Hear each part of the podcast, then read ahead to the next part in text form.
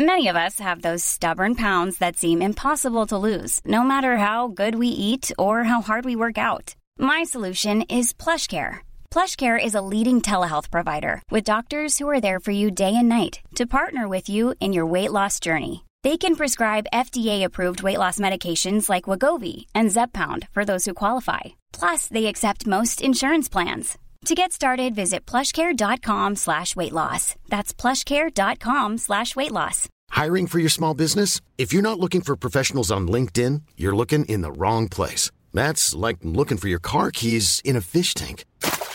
LinkedIn helps you hire professionals you can't find anywhere else, even those who aren't actively searching for a new job but might be open to the perfect role. In a given month, over 70% of LinkedIn users don't even visit other leading job sites. So start looking in the right place. With LinkedIn, you can hire professionals like a professional. Post your free job on linkedin.com slash people today.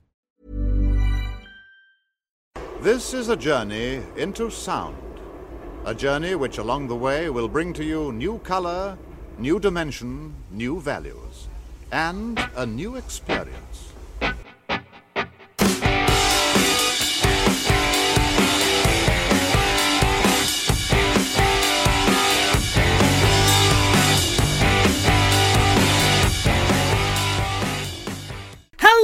And welcome to this week's episode of You Haven't Heard This Music podcast, the B side.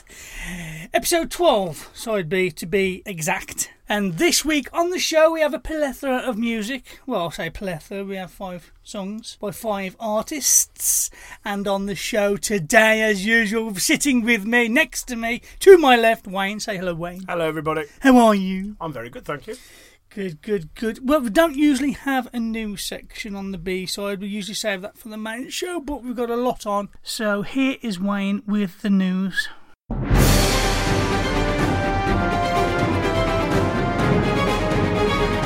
This is the YHHT news brought to you by Wayne Saunders. We don't normally have a news section. But we've got a so news section yes, today. We have to do it on this this episode because the next episode will air while we're at another festival. We've been invited to attend the Yewstock Festival up in Derbyshire. This is a festival that runs from um, a pub called the Yew Tree Inn, and it's uh, been running for this is its fifth season. As it is fifth, fifth year, fifth season. I'm sure it's, they call them seasons. It's the fifth season it's been running. Um, it's over the course of the 19th to the 21st of July. There is oh, I can't remember how many bands are on, but there are two stages, and it's all unsigned bands. There's a few cover bands there uh, to, to you know when you've had a few too many drinks because it is a beer festival as well, Rich. Yes, I. It is a beer festival as well. Yep. You'll be seeing pictures of me and videos of me uh, stumbling all over to place. I was, I've, I've said that we want to interview some of the festival goers, but I think we have to interview them first thing in the morning. Yeah. yeah. Get that fucking mic out of my face. I'm going to be sick. so yeah, um, And that's just me. Yeah. yeah, we were. We this is very. In the last couple of days, we've we've cleared all I don't know passes and things. Yeah, so we're all we're all set to go next week. Lanyards and all that Yeah, it's all that, yeah, yeah. it's all professional. So uh, keep your eyes peeled and keep your ears to the ground. Yeah. Yeah, ready for uh, a podcast special from the Yewstock Festival.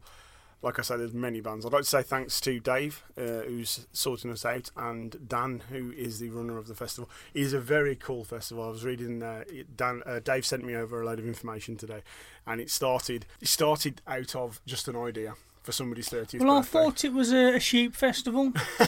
you, Yewstock. Very good. Very good. It started out as uh, somebody's 30th birthday, and there was an unused field. Apparently, Dan, who is an engineer by trade, saw big plans for this field, and it's just gone and gone and gone until the, till, until it's the size it is. I do want to shout this out. On the Friday, uh, it is free entry with the discretionary donation because everything on Friday is given to charity from an ad- admission. And last year, I don't know if they're doing it this year, but last year, uh, Dan created a beer, and all the proceeds from that beer sales went to the local charity, which I think is a fantastic idea. So that's another reason to go to this brilliant festival. I can't wait. So check out Yewstock and all the bands that are going there. Um, but like I say, in the next uh, two, maybe two weeks, three weeks after we've been, look out for a podcast special um, with interviews with bands and things. But we'll have live updates during the weekend as well. I'll, I'll be posting videos with the, the bands and I'll be posting links to their music as well. So as you can check out what we have to say to them and check out their music at the time. And then later on, in like say two weeks later or so, whatever, you can check out the special, which will be a, it's a it's a a full coverage of the, the festival. yeah it's a very busy time for us. So we got the the Stock Festival over the weekend of the 19th to the 21st, and the following week we did Funk in the Forest Festival down in Welshpool that we've already announced. So. Yeah, keep your keep your eyes and ears peeled uh, to all the social medias for when these are out. It's going to be messy. Yes, and moving on to the show. To the show, that's what we're going to do. We're going to move on to the show. We're going to move on to the show. Move on to the show. Very good. So we're going to start with our first artist, and our first artist is going to be Saint Mars. So this is the conversation I had with Saint Mars and his music. Quick disclaimer: there is a bit of a language barrier as he's a Swiss man, so please just bear with it. Hello and welcome to the show. We have, I think it's Saint Mars with us today. Is it Saint Mars? Saint Mars, yeah. Saint Mars. In English, it's Saint Mars, and in French, it's Saint Saint Mars. Okay, and uh, obviously you're an international collaboration of artists. Exactly. we spread we spread all over the world. In fact, yeah. all Um, over I- the world. Yeah, not, almost. But um, so I'm Swiss. Know, the singer comes from uh, Columbus, Ohio. Also, we have some musicians coming from the UK, like Angelo from Massive Attack, with, who is the guitarist of uh, Massive Attack. What's his name, sorry? Angelo Bruschini.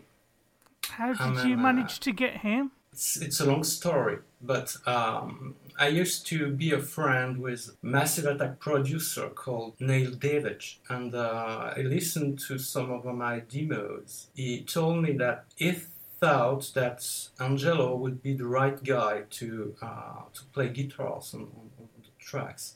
So uh, I sent the tracks to Angelo, and uh, he just ca- came back telling me that it was interesting that he was ready to to play on it.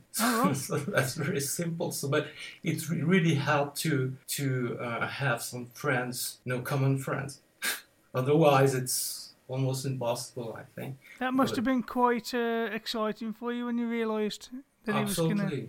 It was Yeah. absolutely amazing to have such a guy because you know it's the guy who played almost all guitars on the, um, for example, on Mezzanine. The Mezzanine album. Yeah, Mezzanine album. Yeah. So uh, That's I mean, iconic. yeah, it's totally uh, legend. You know. So yeah. for me, it was uh, very encouraging to have such a guy uh, on board with us. It really gave credibility to the whole project. Yeah. So, um, what about the rest of you? you what about yourself? Um, uh, myself, so I'm Swiss. I live in Switzerland and uh, I've been playing music for a couple of years. That's what I can say. And uh, I was previously in a band, in a metal band in, in 2005, 2006 from New York. And uh, we made one album with uh, in a label with label called Escapi in, uh, in Sweden. So that was my first very serious project. And then I took a couple of years break and then I came back with my personal project. So it was St. Mars in the beginning. So yeah, So, this is your project. yeah, that's my project. Yeah, from the beginning. Okay. Yeah, it's so- a it's it's a mixed bag of sounds. It's yeah, it's yeah. It's it's not like you can pinpoint it down to one style. It's got like it's got very nostalgic elements for me. It like uh, takes me back to the nineties, like some of the nineties sounds. You got some modern sounds in there as well, like you might get from like La Roux and people like that. Yes, yeah, that, that's a good. Uh, I mean, yeah, a good point. I mean, we. I- I really want to have a kind of vintage vibe, all our music, but with a modern touch. That's really what is most important because uh, I want something new, but which takes elements from the past. So, So yeah. you can reach out to the to the young younger folk, and you can reach out to the uh, say the more 30s to 40s as well, because you're going to be able to take them back to a time that they remember. Exactly, and especially, I mean, the album we are we are making right now because we will have an, al- an album released by the end of the year, so an uh, LP, and uh, it's really uh, influenced by the 80s music. So there will be a strong 80s flavor on, on this album. I know it's very trendy you know, to, to say that you are 80s sometimes, somehow. Yeah. But I, I can hear that word anywhere, so everywhere. I was I was never a fan of the 80s sound. I think I always thought it was a kind of first generation sound. It was like they'd just discovered synth and it needed perfecting. Now we've got good synth and we can we can do it now better. I don't think we need to reuse the sounds that they used in the 80s. To be honest. I understand. We, we won't have those kind of, uh, can I say, uh, gated drums, you know? Yeah, yeah, yeah, yeah. kind of Yeah. Phil Collins, etc. I mean, we want to make something new, but we will take some elements. Especially, I think 80s, especially the, the vibe, the melodic parts, were really strong. I think in mm. my in my memory. It's got a, uh, obviously your work is very very electric. So when when I've been in a band and I've been recording, all of our productions done in studio. So like before, you know, the guitars, it's all done there and then. A lot, I'd imagine a lot of your work is done post production. Is that right? Yeah, m- most. Yeah, mostly. Absolutely. Yes. I mean, I used to work at home myself, and uh, I mean, most musicians that worked on the project, I mean, do it at uh, at home. So uh, even Angelo, I mean, he has his own studio at home, and he records his guitars with his home studio. So um, now it's pretty much uh, easy to do it. The only thing that you cannot do really well, I think, in a home studio is drums, live drums. It's almost impossible. You have to go to the to a, a studio with nice acoustics, etc. And uh, certainly the same goes for strings, etc. If you want to record live strings or things like that, it's mostly it's better to go to, to a studio or with a nice acoustic. You know?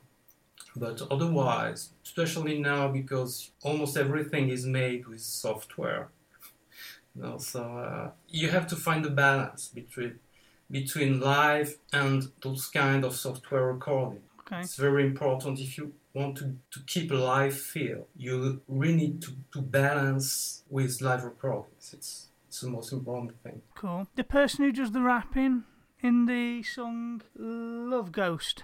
Yeah. Who, who, who's that? It's Jethro Jethro Sheeran. And where's he from? Uh, he's from Bristol. Oh, is it? I was listening to it over and over, trying to figure out who he reminded me of when I was listening to him rap. And uh, Ian Dury, and uh, yeah, I got a lot of Ian Dury from from his um, from his voice. I don't know if you know who Ian Dury is. Yeah, Yeah, yeah. Um, yes. yeah. I, I, got, as soon as as soon as I, I got that, I couldn't stop hearing it. Then, but yeah, yeah, it was really good. Good song, really good song. And I don't. And that's coming from me. I don't like usually the synthesized sound. I don't like the electronica, but for some reason this gripped me, and you got something good here. I think. Okay, yeah. I mean, you know, the synths, the problem with synths is that you can be really uh, quickly cheesy if you don't.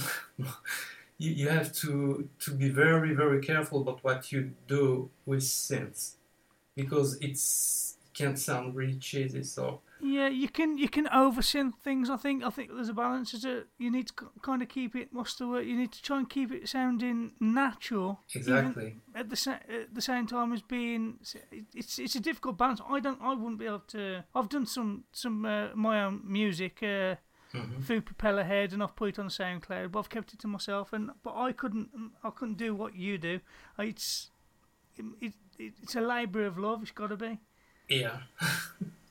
yeah, it's you, you really have to find the right balance, definitely, because um, yeah, yeah, I'm, I think you're right. So I'm not, especially, uh, I work a lot with synths and keyboards, etc. But I'm not a great fan of synth sounds. So I really use it, but only in a, at a minimum. I mean, really, really sparsely uh, when Yeah. it's necessary.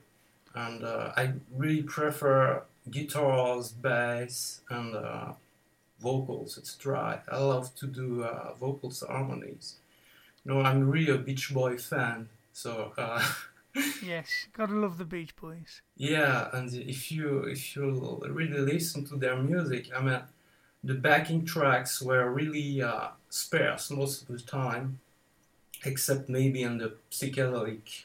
Uh, psychedelic uh, area uh, with Pet Sounds and uh, the other albums that came after, but I mean, their early works were really uh, like, I mean, the backing track were really sparse, and there, there were a lot of space for vocals, vocals, harmonies, etc. Especially if you listen to a song like I Get Around. If you listen to the backing track, there is almost nothing. a beat and uh, maybe a bass, and uh, that's it. But they had such a full sound as well. They, they yeah, it was Exactly. genius the way they were able to strip it back but make it Yeah. sound so full at the same time. Exactly. yeah. Yeah, I'll get I'll get what you're saying. Mhm. So, how is this gonna work if you decide to go on tour or something, or go and go and play shows? Because obviously everyone is all over the place. Yeah, yeah, that's that's a very important question. We have to be organized. I mean, we cannot do this just one day and say, "Oh, what if we go on tour?" That's not possible. I mean, um, we will have to, to be organized, especially um, with the young uh, singer from Columbus because he's only 14. Oh wow! So it's, it's still at school. I know nobody noticed that he's 14.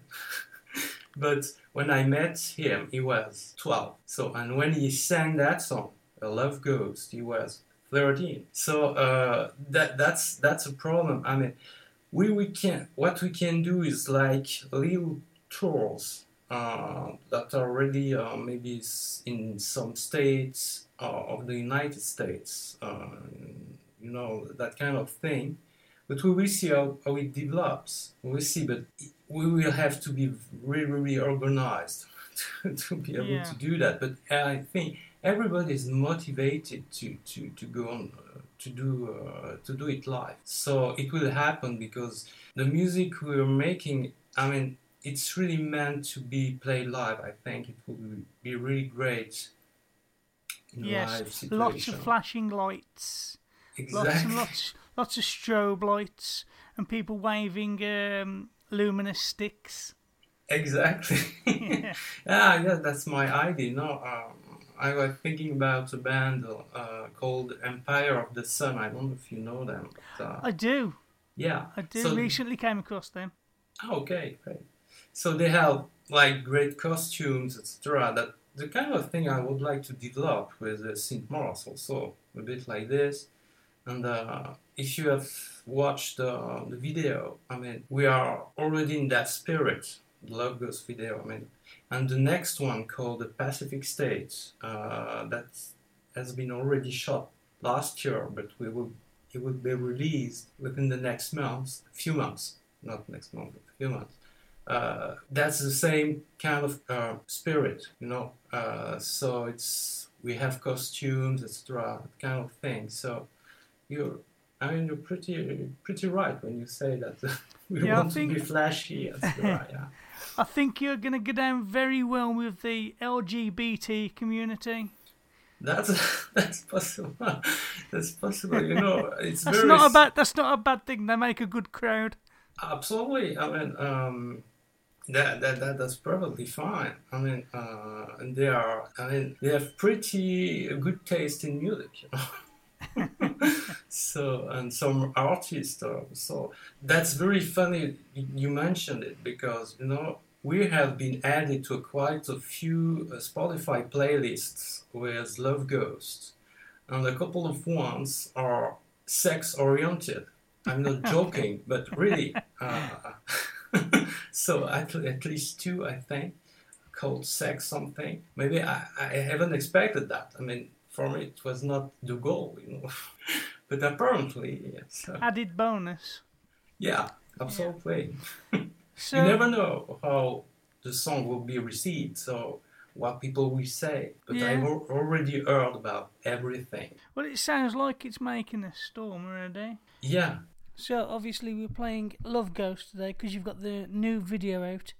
But have you got any other new songs in the works? Yeah, that's exactly. We have a couple of ones uh, in the making, of course, because we are making an album. So, but it, they are not ready. Still waiting for the final mixes, etc. So, and we're still working on it. So how do you see the rest of the year panning out? So we are making uh, an album. Uh, so we are totally in the process, in the creative process right now, and then we will have another video to that will be shot in uh, Bristol in uh, in August. So for another uh, track of the forthcoming uh, album. The video for Love Ghost. What was that all about? Um, was it Yeah. inte- was it intentionally cheesy? Was it like a tongue-in-cheek cheesy type uh, thing? Yeah, more or less, because you know it's kind of. I mean, it's the ID. Uh, it's the director's ID. So they wrote the storyboard, and they really wanted to do something like that. That reminds me of the, you know, these kind of cult movies from the '60s. Okay, yeah, yeah. So it's it, that was really the idea. They wanted to have that pig mask also. So in the video, I'm wearing a pig mask most of the time, and uh, we went. I mean, everything was shot in Switzerland. So in August, everybody came to to where I live, and we we shot everything there, especially in the hospital.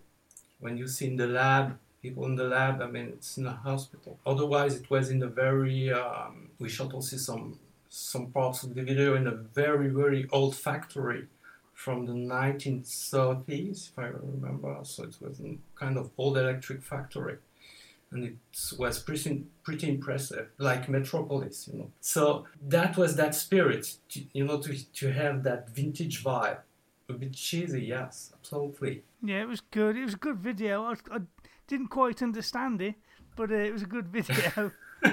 it's kind of psychedelic. I mean, Yeah. there is a story be- behind it, but when you see the video, I agree, it's not easy to get that story right. But it felt, I have only just I've only watched it the once, so I watched it before uh, you you came on. So maybe if I watched it a few times. Yeah. But I love the song. Love the song. Okay, thank you very much. Thank you very much. I really appreciate it. So if our listeners want to get hold of you or listen to you, where can they do that? Yes, so we can uh, you can uh, listen to us on, on Spotify. Uh, we are also pretty much active on on, on Facebook, Saint Mars official. We are also in Instagram. It's also Saint Mars official. Uh, a little bit on Twitter, and we also have a website that's really that is really worth visiting. So it's saintmars.net. Very easy. So in one word, saintmars.net. I think people should really start here because the site, the I mean the website is really like in the video. Quite creative. Yeah, really really creative. I think. Yeah, absolutely. So it's really worth going there and see, see and uh, you have uh, pretty much everything. Not, I mean, it's not overwhelming. It's really, um, really well made to to get people's attention. You know? Yeah, I get you. So Well, I will put your socials in the in the notes so that people Thank you very can find you. Mhm. Well, yeah. Then uh, to all the listeners out there listening, go check out Saint Mars. Go listen to their work. Listen to them on Spotify. If you like what you hear, then go and purchase some of their works. Go and show them some love. And just before we play your song, I'd just like to say thank you for joining me on the show today and taking time out of your day for us. thank you for this opportunity. I really appreciate it. Yeah, it's it's our pleasure. Without further ado, I'm going to play your song now. So Okay. this is Love Ghost by Saint Mars. Feeling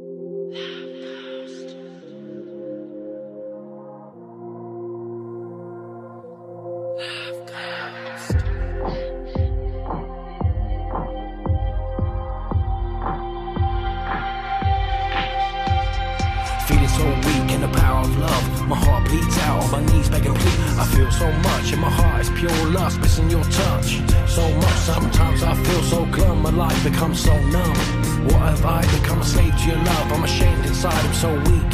I'm a junkie to your love, easier. I can't remember, I blocked you out, kept the letters to send you. I can't believe while I'm looking back, you caused me so much pain for payback. Why do I still love you? I'm so confused, got so much to lose, still loving you. Something inside tells me it's true. Why can't I stop loving you? Deep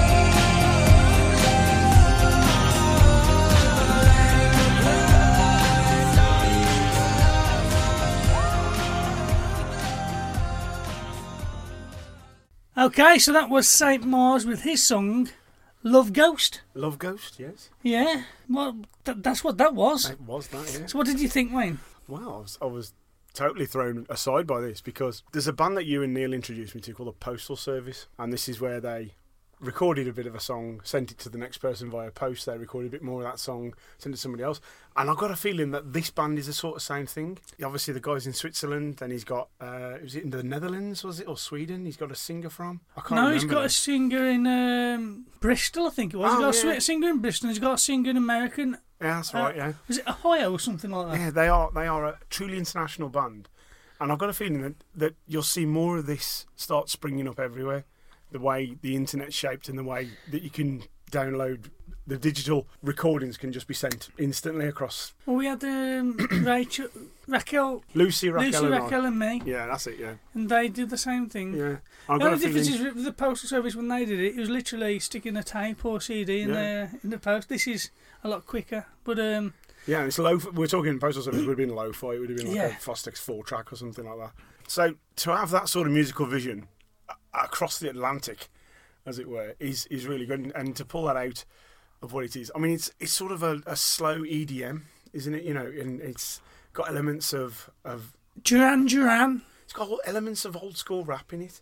I really do like when yes. when you get to the chorus and, and yeah, that's what I mean by yeah. the, the Duran Duran, the chorus. It takes it takes it right back to the eighties, and you know I don't like that eighties sound, but um, I quite like that vocals they're very good. Yeah, and the fact that they've got the geezer firm Massive Attack. Massive yeah. Attack. That's a big thing.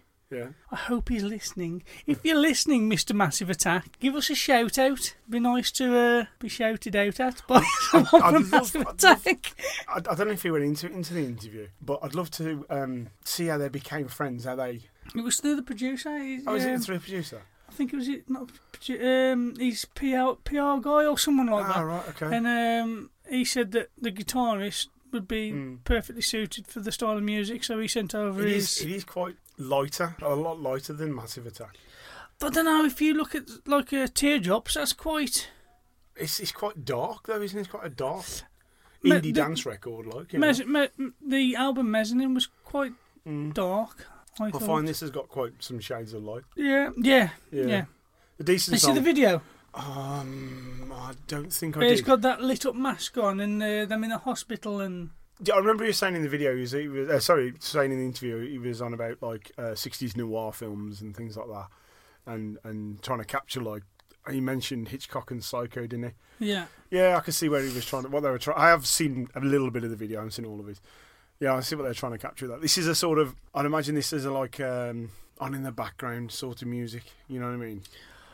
Chilling out. I don't think so. This is club music for me. I think you, you've, you know, uh, You know what? Yeah, you're saying that now. I agree. Yeah. I can see the strobe, the, the, the, these lights, you know, the dis- Yeah, not yeah. disco lights. You don't have disco lights in a club, but you have your, your coloured lights and your flashing Where do you have disco lights now then? Huh? Where do you have disco lights other than a You podcast you, have, you have discos at a, at, a, at a wedding or something like that. The- The after party of a wedding. Very good. Yeah, but yeah, at a club. This is club music. This is. I'll agree with that. Yeah. So yeah, check them out uh, on all their socials and all their streamings. Saint Mars, or as he said, Saint Mass. Yeah, check them out if you like them. Go on Apple or wherever they got the music and purchase their work because they put a lot of blood and sweat into their work and they deserve to be paid for it because they do it for your entertainment. You bastards. Shall we move So on? we'll move on. you're not really bastards. I'm sure you're more lovely. So we're going to move on to our next artist now, the Lark and the Loon. They're a bit of a quirky duo, but uh, this is my conversation and their music. Hello and welcome to the show, Lark and the Loon. Your band name sounds a lot like an English pub. well, it's funny because the um the loon is a bird over here in America, and it's the state bird of Minnesota where I was born. And we found out through our travels that over there you guys call them divers, but they're actually the same birds. Oh, I, I did not know that. Yeah, they're kind of duck-like. Um, you you use the term over there more so as an insane person. You would call them a loon. Yes. You know, so I guess when we when we travel overseas, sometimes people think that one of us is crazy. Okay.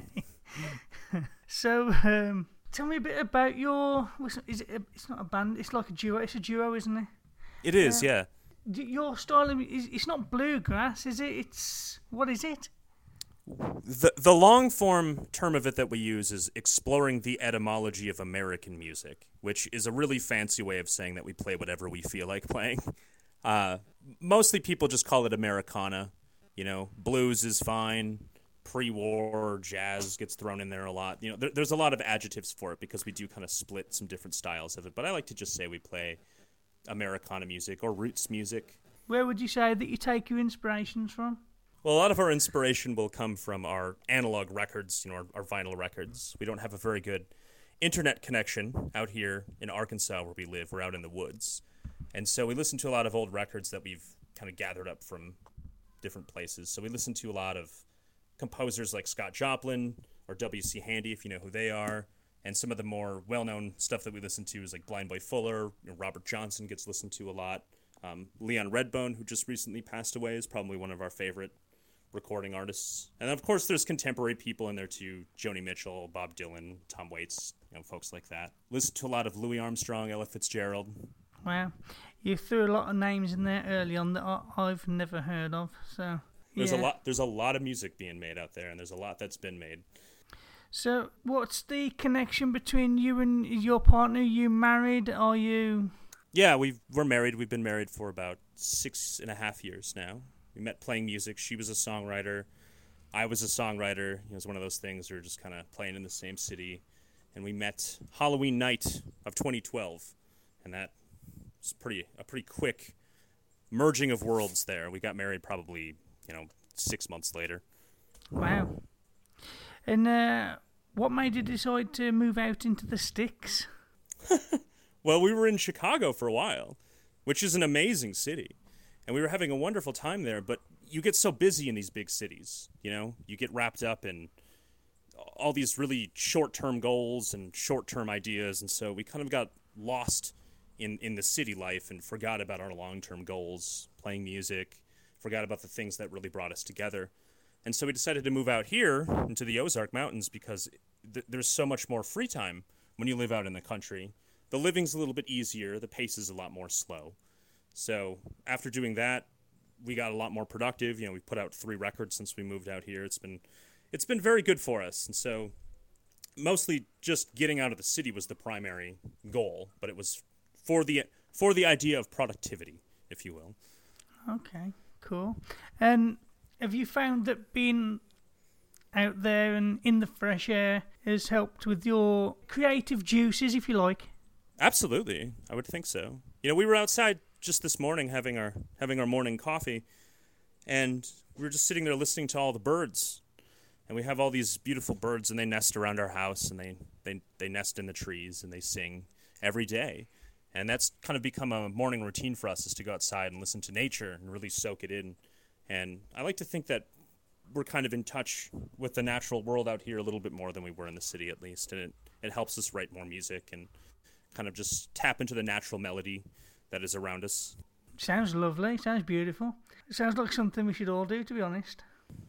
I, I would recommend it to anybody, even if just for a couple of days, if it's just for a little short weekend, get get out of town for a little while and, and soak it in. It's wonderful. So yeah, I was listening to your music today. I was on YouTube, and the last one that you did, I think, was a change our tune with the animation. Sure, change our tune. Yeah, I animated Yeah. that. We just, You did that, did you? on- Yeah, I did. Yeah, That was I, really uh, good.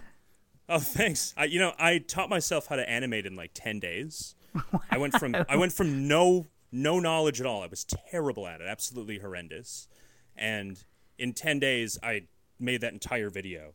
And I think I went back and edited it maybe like twice. But yeah, that was that was a weird little project I did this winter. It was really cold, so I needed something to do. And so that's You've where I done put all my two animated videos, haven't you? Uh, three now. Oh, yeah. I, I directed the last one, and then the, the one before that was done by a friend of ours. So we really had no say in the first one for the most part. But yeah, this is our third one. We've done one for every record. Animations are just fun. You know, you got you got to have fun with your music. Is that the is that a, a song that you would like to promote, or have you got like a single coming out?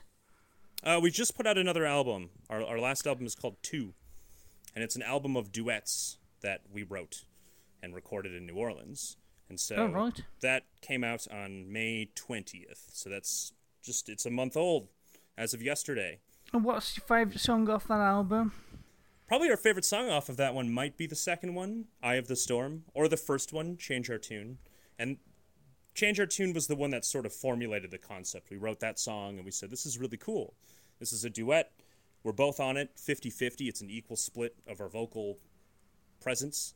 And so we kind of just went with that idea, and every single song is pretty much like that. It's a 50 50 split in terms of who's leading the song. But the second one, Eye of the Storm, is a lot of fun. That's kind of a, there's a lot of overlapping parts to it and a lot of intensity, which we really like playing around with. How what's the inspiration behind you writing? Because obviously your sound the what you mentioned earlier. How do you, what, what inspires your ly- lyricism, if you like? A lot of it probably comes from a desire to be sort of playful. Rocky and I, my wife and I, we, we like to write our music together. And so we're sort of working as like an in-house editing team the entire time we're writing. And so there's a level of kind of playfulness that comes out of that. I think a lot of what we like to do is try to bust out of the normal songwriting norms. You know, so many people we like to talk about we'll write songs that are like a lot of I and me statements. You know, I feel this, I want that, and me this and me that, and this happened to me. And so we try to kind of avoid doing that because I think there are people out there that write those songs that are really good at them and they're great, and we just don't feel like we need to throw even more into the mix. So we try to write more stuff kind of from the lighter side of life, things that kind of cheer you up and we focus a lot on that alongside a lot of the more emotional aspects of life. Cool. Then yeah, it comes out in your work, and I think that's one of the reasons why I like it. It's it's cheerful and it puts a smile on your face while being thanks. good at the same time. So, what have you got coming up? I mean, have you got any shows, any gigs? Are you able to do gigs out there in the sticks? Not so much. We do live in a town of about 25 ish hundred people. There's maybe a little over 2,000, but it's a tourist town. So there are places to play here periodically, especially during the tourist season. But most of the time we play on the road. And so we've got a tour coming up now where we'll be traveling across the United States. We'll be doing the Midwest and the Pacific Northwest up in like Washington and Oregon and then back. So it's kind of a western tour. We'll be going through the prairie, which is one of our favorite places to travel through. And then after that, we'll be doing the Gulf Coast and the East Coast come fall. So it'll be a it'll be a busy couple of months for us, kind of pushing. Yeah, you're going to be out. gone for quite a while. Yeah, I think uh, this next tour will be gone. We're leaving in a week from today, so the the very end of June, and we won't get back until I think maybe late August. And then we'll be home for about three weeks, and then we're heading out again. And do you have somebody book the shows for you and get you in on the show, or do you do all that yourself? We do it all ourselves. We do it all on our own. We used to have someone that did that, but we learned very quickly that nobody cares about you as much as you.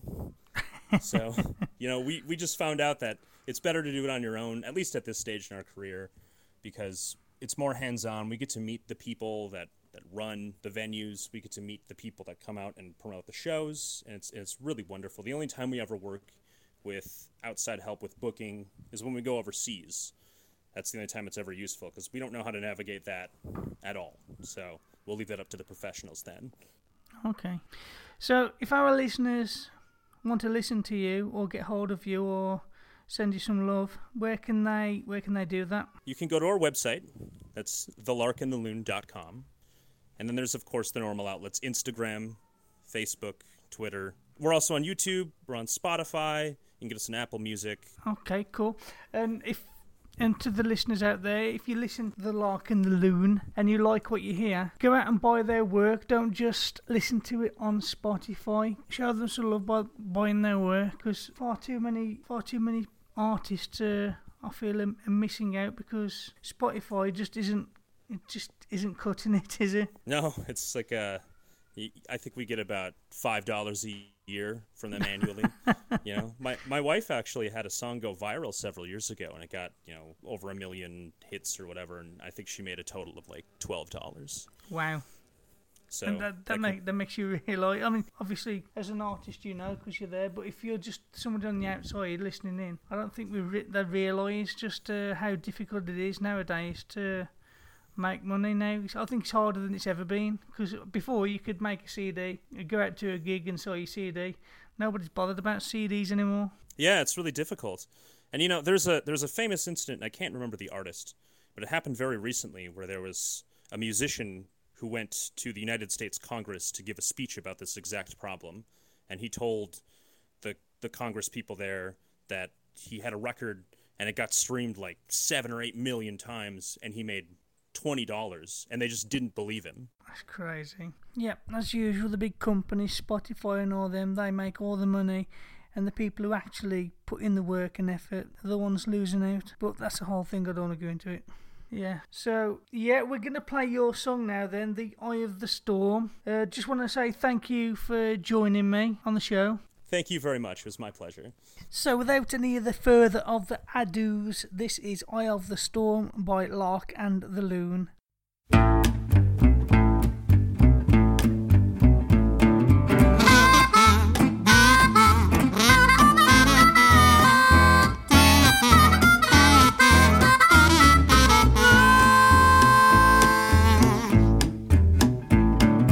Locks on a bridge, marks on a tree. Honey, the way that you walk with me, walking around, thinking we were somebody else. Break a leg, knock 'em dead. Do everything the director said, walking around, thinking we were somebody else. Well, you know that I tried, but life's not always fair. You can try any little trick you've got, but you won't see me there. And there are two kinds of fortune, both so intertwined. And if I find a way out, I'm gonna make sure that it's mine. Live and let live. Oh, and I'll give all I've got to give. You might feel secure living in the eye of the storm, but I wouldn't do it, not if I was somebody else.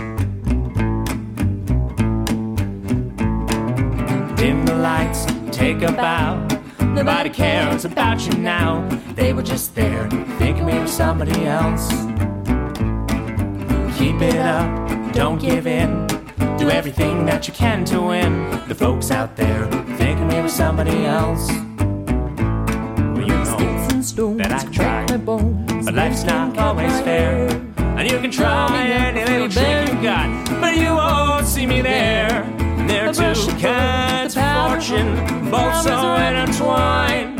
And if I find a way out, I'm gonna make sure that it's mine.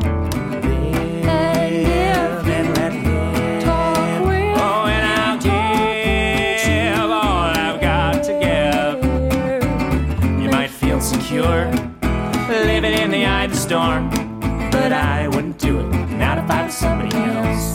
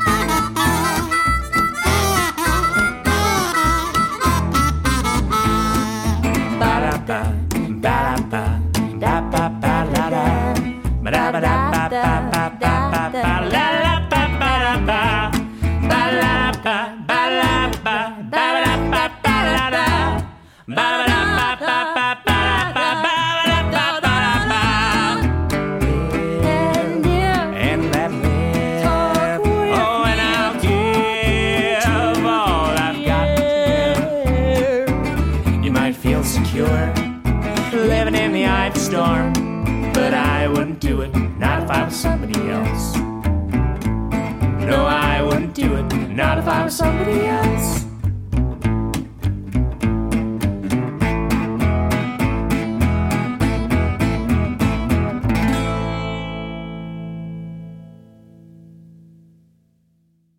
That was the Lark and the Loon with their song. Eye of the Storm. Thank you, Wayne. Like I said before, I played the interview. It, they're a quirky little duo. They're not to everybody's taste, I wouldn't have thought, but with us trying to be non-genre specific, I looked at this uh, and then listened to it because I couldn't see much. But then when I listened to it, I thought, yeah, I like it. Not everybody will, but there's a lot of people out there that will like this. Very quirky. It's got jazzy elements. It's it's nice. You know, It's- like this? Who? Our friends from Bamboozle. Oh yeah, they'll be all over this. Yeah. And the fact that they produced the sound they've got out in the sticks with probably not a proper recording studio, it's Right, the question I want to know is what jobs did they do that they could just up sticks from the city and move to the sticks? up sticks from the city and move to the sticks. Yeah. That's that's that's correct. Move from the city to the sticks. I, it's none of our business. It's none of our business, but I want to know. And when we're going to get an invite to one of these places, I want to see the fucking Ozark Mountains. Yeah, it looks beautiful. Yeah, exactly. Fantastic. So yes, this band uh, obviously got swing elements like a thirties, that thirties type of swing. that You know, you know the what what was the uh, genre challenge Yeah. that I had where the Gypsy ba- swing. No, the bamboozle sent me. It was the name of a Wham song. The name of the genre escapes me at the moment. It's like gypsy swing, and it's got a bit of uh, skiffle in it. Skiffle. Yeah, it's definitely got some skiffle elements to this. They mentioned um, when they were talking about their massive record collection. I mean, you get the you get the, the feel. I had no idea what this song was. Jitterbug. Jitterbug. It has got jitterbug elements. You're right. Yeah. That's. I was looking in the Bible because I couldn't remember what it was called. Um, when he was talking about his record collection, and he said record collection, he didn't say when I listen to these songs or when I've downloaded. These guys have actually got a record and a record collection. Oh yeah, yeah. And you, he mentioned, I mean, you mentioned all these people, and the only person I'd heard of is Robert Johnson. To be honest, I had no idea the rest of them. It was completely over my head, and I was meant to have a look, but it, I only had the interview yesterday, so I had a chance to, to, to skim through and have a look at the other bands that they were mentioning. But the minute you mention Robert Johnson, I can hear Robert Johnson in this. You know the, the way it's played, and Robert Johnson is obviously a founder member of the blues um, movement, and, and the way those those guitars are played. You know, junk, junk, junk, junk. and um, what was his name? Uh, we had a genre challenge. It was the song that Nirvana covered. Neil brought it. Oh, I forgot his name, but that sort of song. You know, um, where did you sleep last night? I can't remember. Oh, Lead Belly. Lead, Lead Belly. and Belly, that yeah. sort of Yeah. that era. You know, yeah. of, like I said, it's definitely a Yeah. thirties, forty era type um, sound. Again, it's not for everyone, but there is a massive following in this. Country yeah, absolutely. There's For a, that sort of there's thing. there's a lot of people out there that will love this, and that's like like I said earlier. In the spirit of trying to keep everything non-genre specific, this definitely deserves a platform. This I is think. great. I love this. Yeah, it's, it's it's funky shit. I think his voice reminds me a bit of Weird Al, yes, I can see that. Yeah, absolutely. but with her, Hmm. you know, under well together they they perfectly complement each There other. are, there are so many festivals now. I mean, Bamboo. Our friends Bamboos will play lots of these festivals. These guys could just slot into, and there's an already built-in audience because it's it's swing time music, you know, and people they love that that genre, you know, rock and roll and all that sort of thing. You can always find a night somewhere in a city that's doing that sort of thing, Yeah. you know. And when I met my lovely Emma, the second date we ever had, she took me to the kitchen garden in King's Fucking Heath. hell, mate. No, When I met my lovely Emma, because she is lovely. who says that? Me? That's who says it. When I met my lovely Emma, Right. she took me to the kitchen garden, and they had like a speakeasy night on. And we went in, and there was uh, they they'd got they'd renamed cocktails, you know, like drag race and things like that, and moon. You know, they were selling their their authentic, and I'm using bunny ears, moonshine, and they had this type of band on that night, and it was fantastic. And to listen to that band live and how tight they were, I'm sure these guys would be exactly the same. Uh, They need to get into Europe, I think. this is a live music sound. This is the this is the kind of thing that you, yeah, like you say, in out and about, you it's like a, a beer festival or something yeah, like that. absolutely. This this is this is on in, watched? in the background, but still being listened to. Have you watched any of the YouTube clips?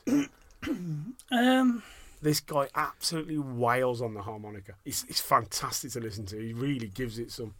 It's, it's incredible. the multi instrumentalists on They there. are, yeah, they're, absolutely. they're quite quite talented. Yes, they're very talented, I believe. Yeah, Like I said, the, the way the voices work together is brilliant. very definitely, good. definitely check them out. Like I said, they they they're, they're never gonna take over the world. They're, they're never gonna become mainstream. But then they don't want to because if they did, they they they would have chose this style of music. Yeah. There's a niche for these guys, and that's the end of it. Yeah, and that You know. you know, and they they fit it perfectly. They certainly do. So yeah, check them out. Check the uh, show notes; they'll be in there. Yes, Lark and the Loon with Eye of the Storm. Yeah. Next artist. Our next artist is Nate Kohrs. Hello and welcome to the show, Nate Kohrs. How how are you? Good, good. Thank you. Thanks for having me on. Not at all. It's uh, our pleasure. So, tell me, who is Nate Kohrs? What are you all about? Well, I've been a musician pretty much as long as I can remember. I was played piano as a as a kid, not particularly seriously, but um, was always kind of interested in music. And at some point, I think it was eleven or twelve, I found an old guitar that my mom had had in the closet for years, and it had you know strings were missing, and I think it was broken. But um, I I just really kind of fell in love with it, and um, guitar was sort of my my main segue into music creating and writing and, and playing with friends. Yeah so that's kind of where it started. From there uh, i decided to go to school for uh, i wanted to have some sort of a practical uh, college degree. So i went for a music business degree but i really spent most of my time in the recording studio or in the practice rooms. And i ended up getting uh, a minor in production and a minor in uh, music theory. After that, I just I went to uh, a few years later, rather, I, I went to New York City um, and started working at a recording studio there as an engineer, and then kind of just sort of segued into writing my own music, composing my own music, and uh, and and writing for other other people as well. Where are you currently currently situated? I'm in Los Angeles now. I was I was in uh, New York City for, for about eight years. Moved to Melbourne, Australia, actually. Uh, funny enough, for about three years, and for the past year or so, I've I've been in Los Angeles.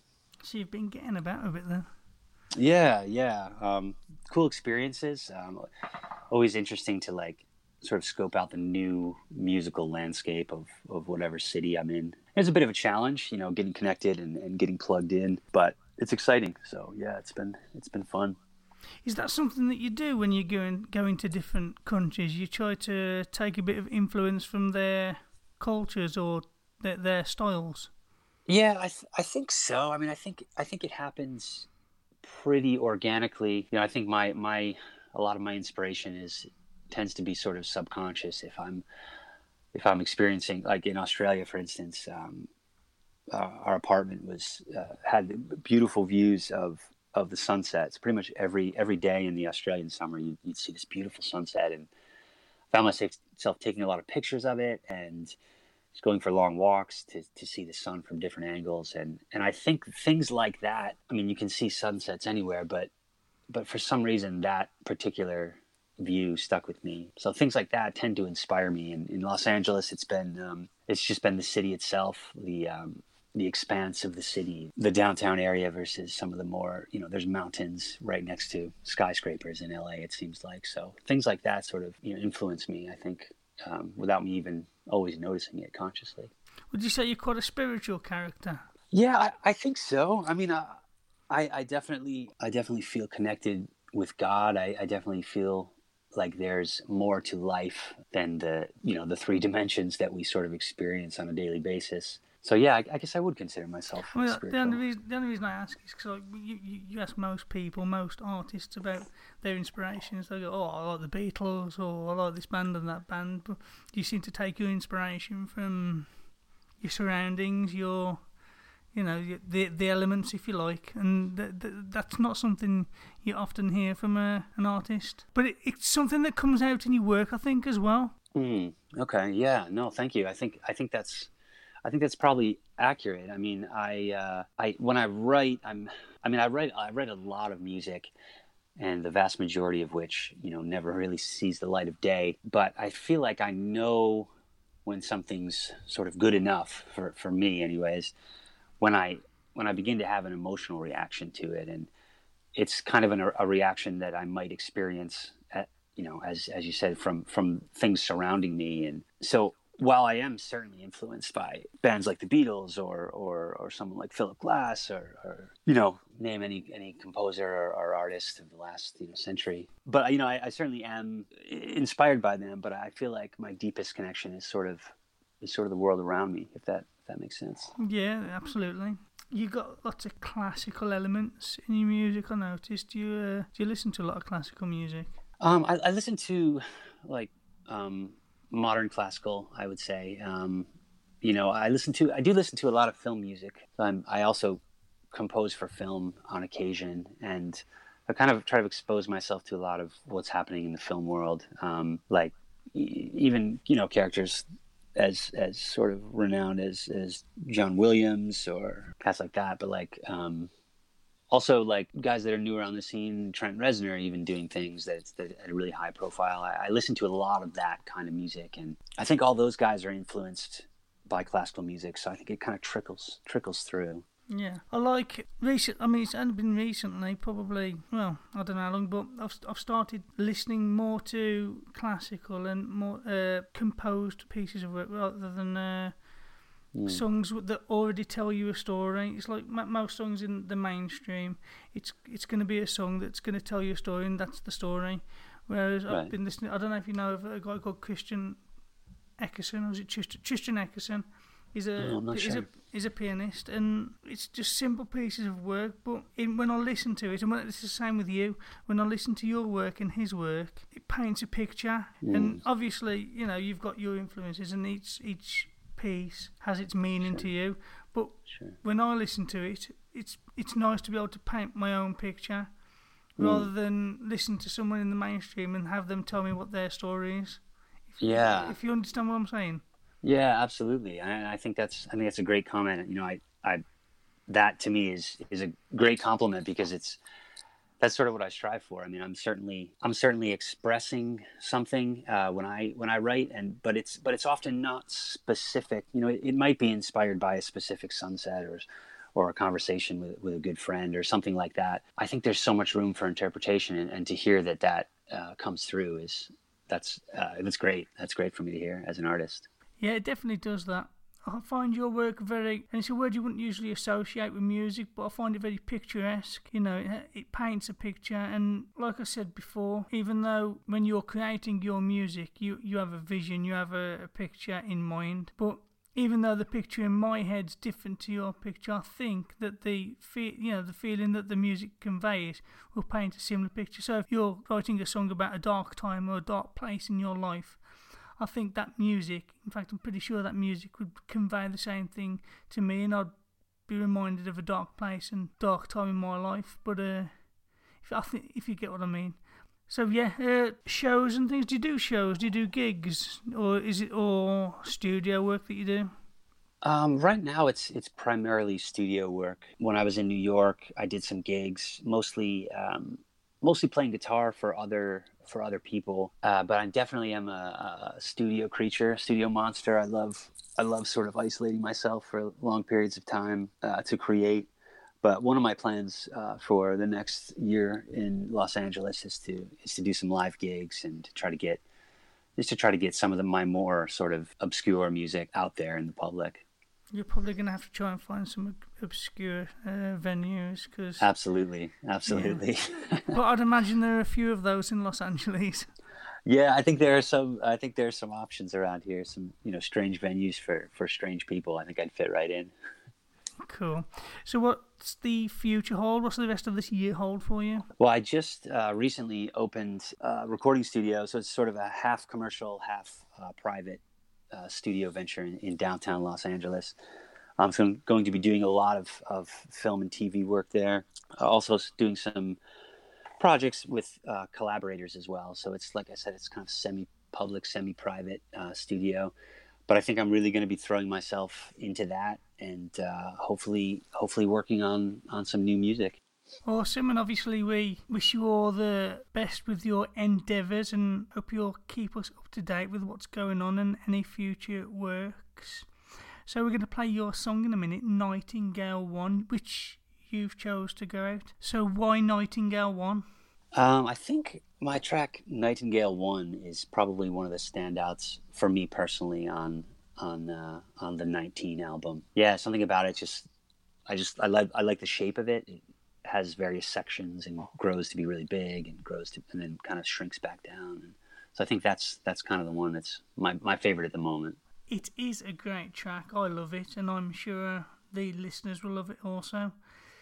So yeah, before we play this track, I just want to say thank you for joining us on the show today. It's been an absolute pleasure. Awesome. Thanks so much for having me. Appreciate it.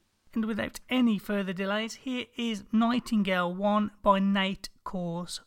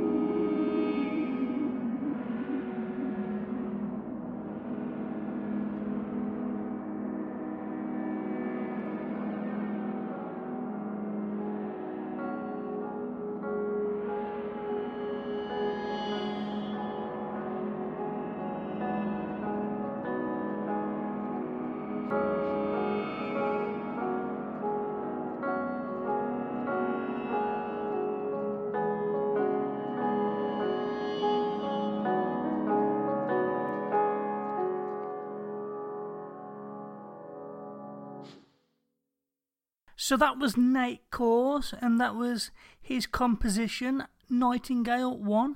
Did you like this? I did. Yeah, this is, you know, for regular listeners, you know that I have a massive love for film, and this is a massive, you know, this guy has got a massive cinematic. You know, you mentioned John Williams in his interview, and I can see he's got this cinematic landscape that he's trying to paint with his with his music, and he's in the right place for it. He's living in LA. You know, it's it's the right city to make that sort of stuff and to make a career of it. Whether it's the right place for him to be here on the B side, I don't know. You know, considering that it's it's all. Un- I mean, he is unsigned technically, I suppose. Why has he got a lot of listeners? No, no, not that. I'm on about like we normally swing towards people- Songs. Yeah, songs, music. Not necessarily. I mean, I bought. Christian when when I bought Tristan Eckerson. Yeah, That was just a piano piece, and it won the head-to-head. I feel like I've just been really detrimental. I'm not. I think this is really good, and I think what he's doing is really. uh, There was times of this that it reminded me of work by Hans Zimmer in Blade Runner 2049, which the score to that is fucking incredible. And there was moments in this where it's got that. It doesn't need much to promote an image. It's like Robert Miles. I mean, he he became mainstream, and he didn't do anything much different to what No, Nate's doing. That's true. I've got him down in my playlist. Lo- uh, loads of his songs. I think he's absolutely fantastic. I love the idea of producing paintings with music, and that's what this does. That's, that's it exactly produces images. It's, it's you, you you put your story to it. Mm.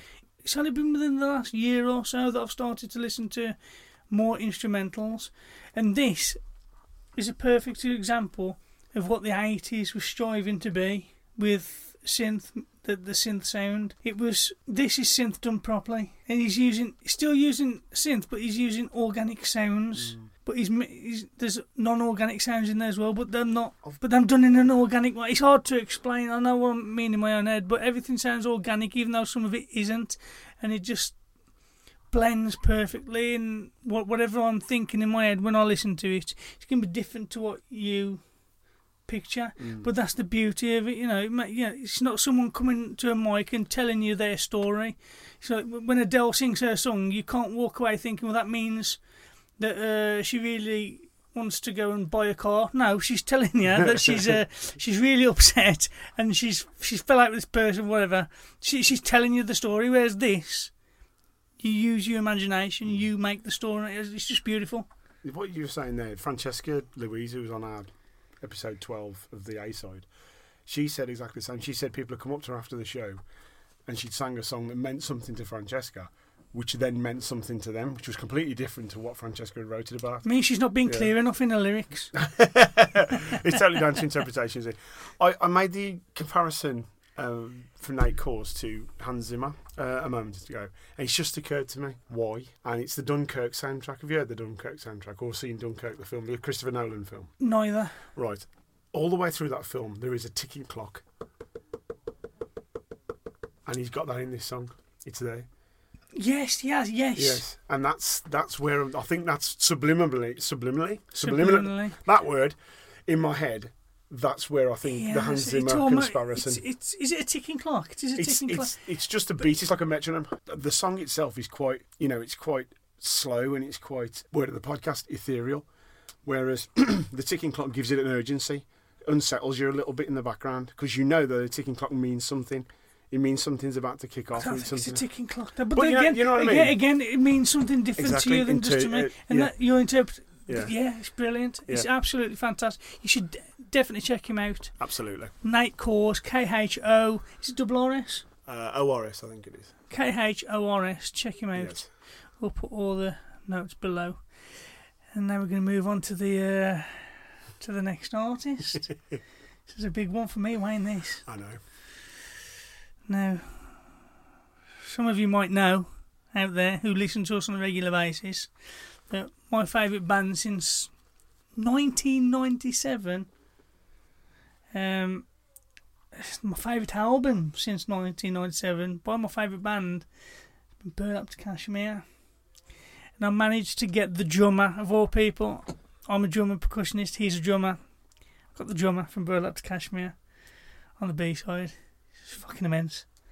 And uh, so yeah, So this is my conversation with Theodore and their track tonight. Hello and welcome to the show. Theodore Pagano of Burlap to Cashmere. Would I be right in saying that you are the drummer? I am, yes. Right, well, this is quite a big deal for me because anyone that knows me knows that Burlap to Cashmere have been my be- favourite band for probably 20 years now, since the release of Anybody Out There. For those that don't know you, who is Burlap to Cashmere and can you tell us a little bit about yourself? Burlap to Cashmere is a folk, ethnic folk rock band uh, that started about 20 years ago. We sort of are very influenced by early folk like Simon and Garfunkel, Cat Stevens, Bob Dylan, that kind of music. We've been making records and recording and touring for the better part of 20 years. Cool. So, who makes up Burlap to Cashmere?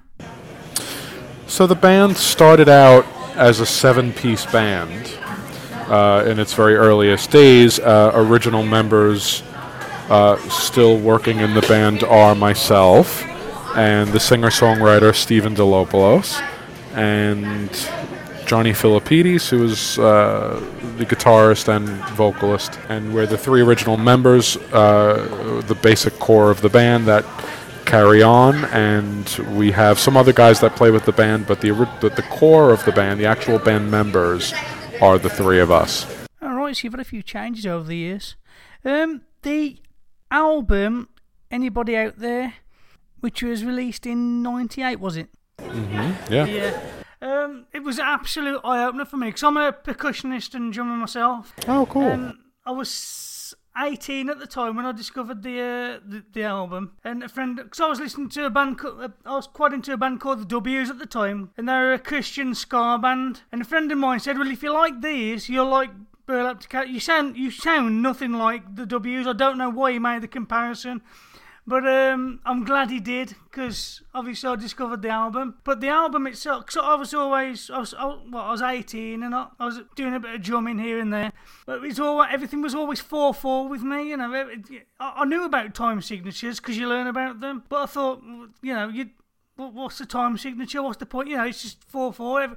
All the good songs are done in 4 4. And then when I discovered Burlap to Cashmere, it was like completely opened my eyes, like Divorce. It was like, it was my, it's been my favourite song for such a long, it's like a complete eye opener.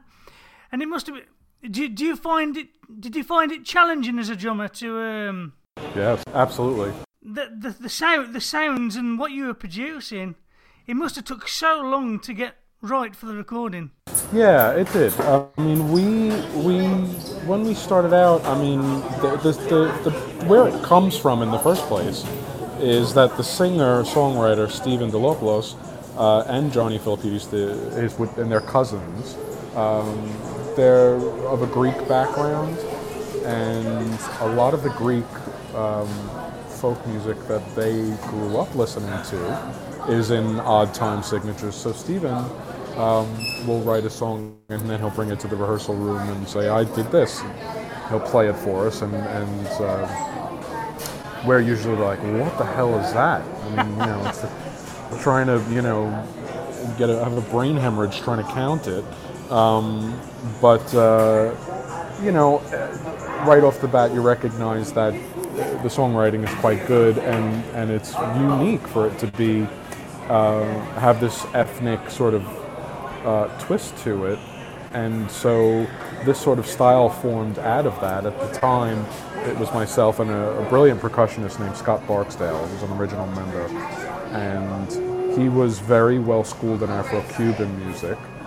And so we sort of took what, what Stephen was bringing in with the Greek uh, sort of time signatures and stuff like that, and the Afro Cuban style, and kind of combine them together and and tried our best to keep it as simple as possible because it's it's very complex counting, you know.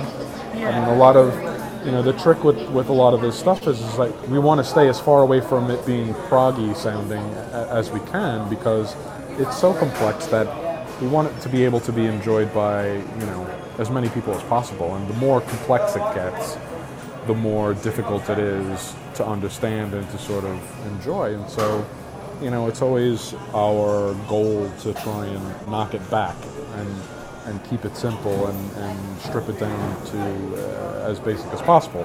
And then build it back up And you know with, with production it, it, always winds up being built back up into something that's uh, fairly produced. Um, but yeah it was the, i mean i remember the first you know working on those first few songs i was like what is this?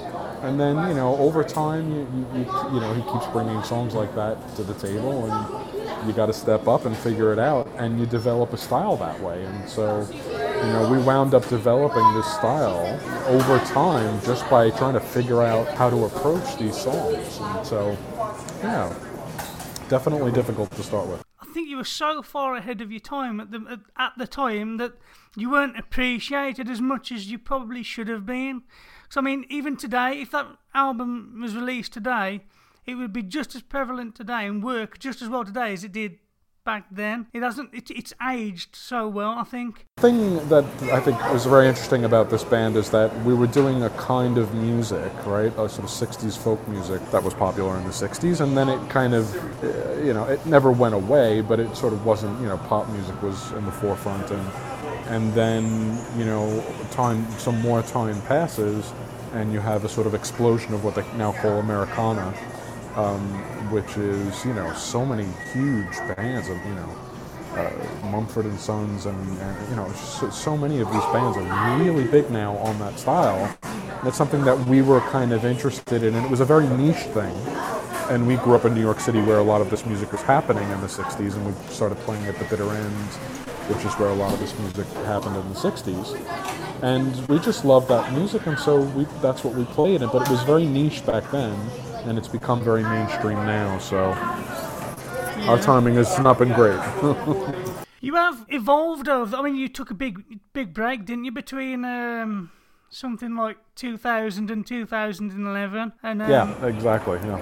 Yeah, and when you came back, you came back with the album Burlap to Cashmere. And I'll, I'll be honest, when I first listened to it, when I first listened to it, I was I was disappointed because I was expecting what you I was expecting more of what you did in anybody out there. But then as I carried on listening to it, I started to understand that you know you, you you've you've evolved as a band. You're not doing 1998 music now. You're doing music that you want to do. The more I listened to it, the more I started to appreciate it. In fact, a few of the songs on that last album, two of my favourite songs over all of your music, including the uh, first album. Oh, cool especially "Build a Wall." I love that song. Oh, thank you.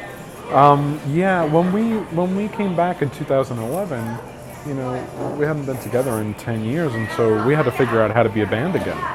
And um, you know, we did we all did various different things while we were away.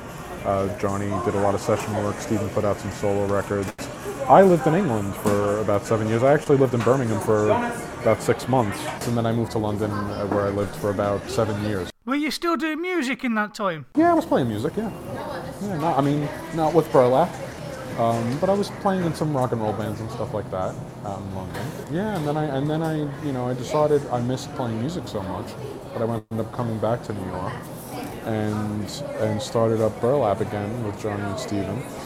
And so when we made that that album in 2011, first off, that was with a, a legendary producer named Mitchell Froom who's worked with everyone from, um, you know, Elvis Costello, Paul McCartney. Um, oh, his, his list of credits just is incredible, and he's an incredible man. Uh, and you know, the it was a very different idea.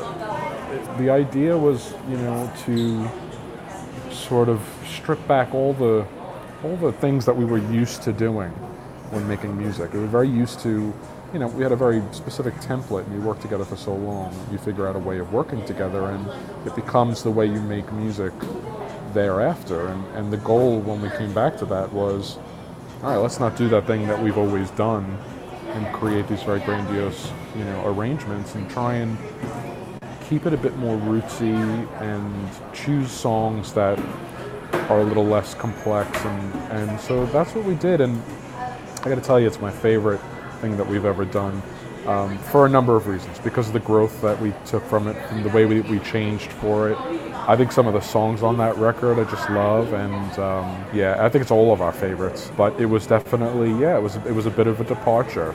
And then you know something things come full circle. Uh, we, you know, then we started touring that record and realized, oh, okay, so some of the things that we were doing in the '90s were. I mean, first off, we were a very live band, much better live than we ever were recorded.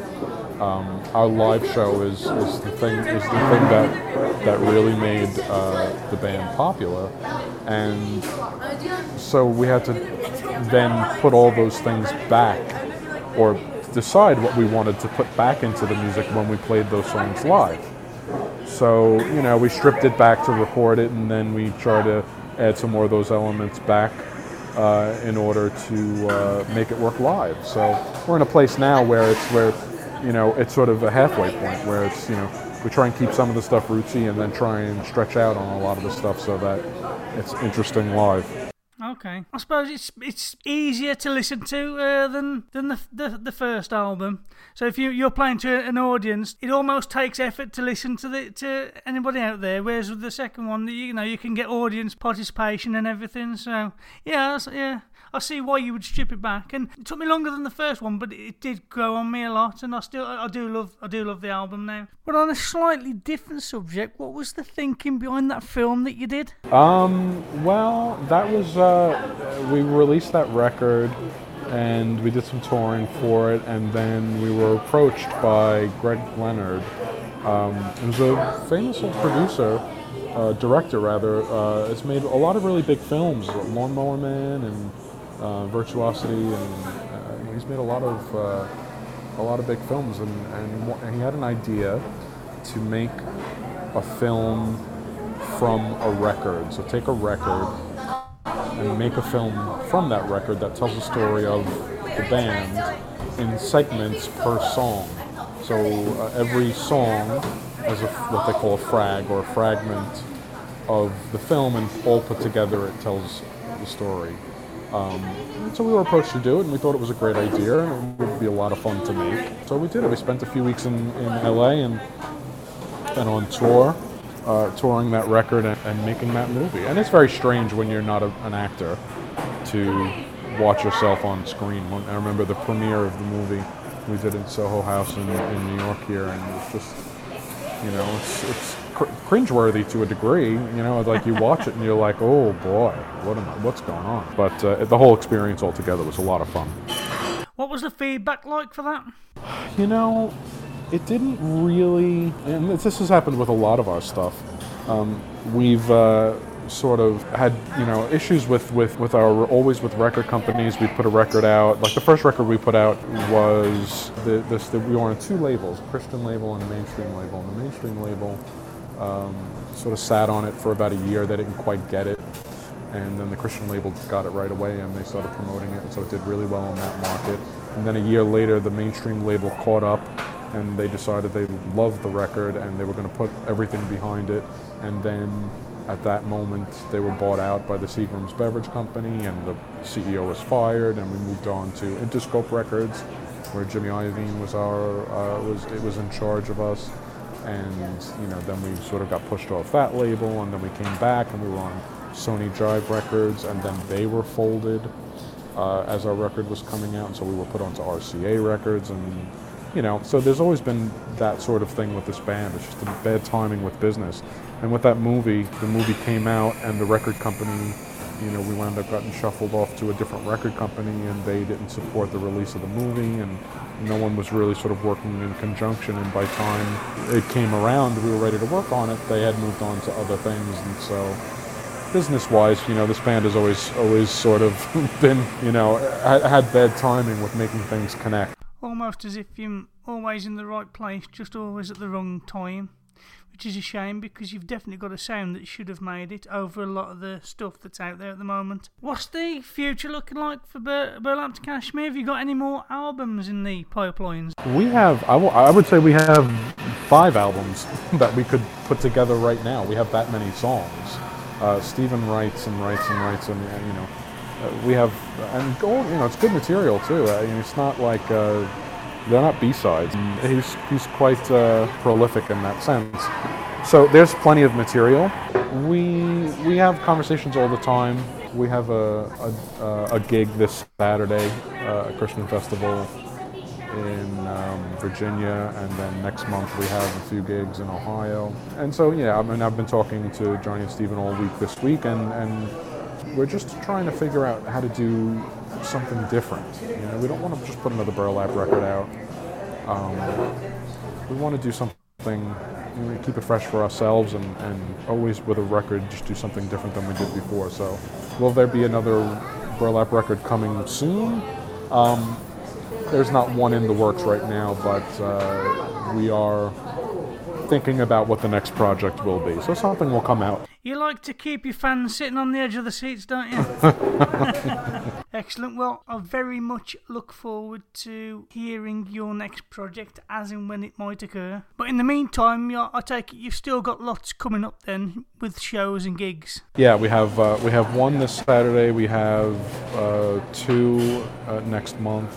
Yeah, there's going to be. I'm going to pay some more attention to that now uh, and definitely book us some more gigs. Uh, we are also doing like a, a, different project also right now, which is like a folk covers kind of project because you know we have all this music that we that we love. You know, James Taylor, Bob Dylan, Cat Stevens, all this music, and. Um, Johnny and Steven are really good at doing like you know Simon and Garfunkel music and stuff like that, and we love playing it. So um, we're actually doing a bunch of shows in September, uh, like a whole run of shows just uh, as as uh, folk cover songs with a little bit of burlap here and there. So that's one project that we're working on. Um, yeah, there'll be some a bunch of shows coming up. Just watch the website and you'll see whatever whatever comes up. Excellent. So, if our listeners want to go out and find you and listen to you or uh, get in contact with you, where can where can they find you? So, uh, as far as the music, you find on Spotify or on Apple Music. You know, we're on all the Amazon. We're on all the different music services. And to contact us, there's a contact form on the website. So that's the best way to get in touch. burlaptocashmere.com, is that? Yes. Well, unfortunately, as much as I hate to, I think I'm going to have to draw this to an end. Uh, I'd just like to thank you for joining me. It's been an absolute pleasure. Oh, you're so very welcome. Thanks for, for having me, and uh, and please stay in touch. Absolutely, I think you can count on it. But in the meantime, without further ado, here is Tonight by Burlap to Cashmere.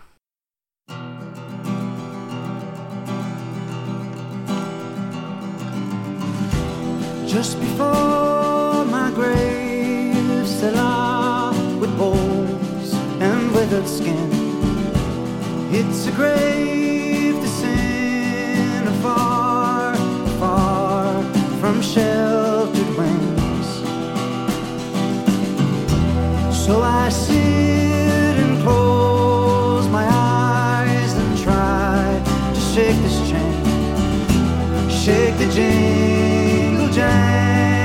jangle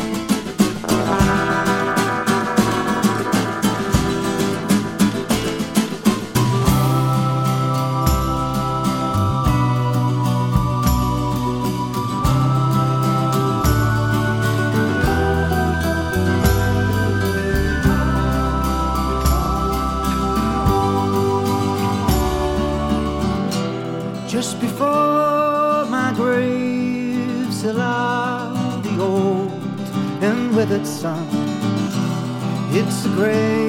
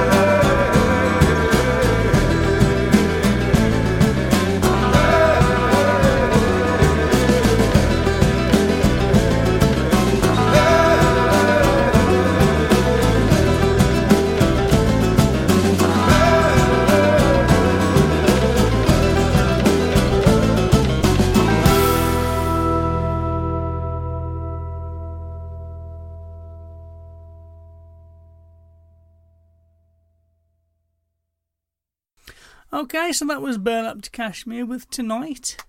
Um, not really much to say. I'll just leave it there. Uh, so, at what point did you um, have to go and clean clean yourself up in the interview? That's all I want to know. Uh, I don't think it was as bad as what you're making out. I wasn't that enthusiastic about it all.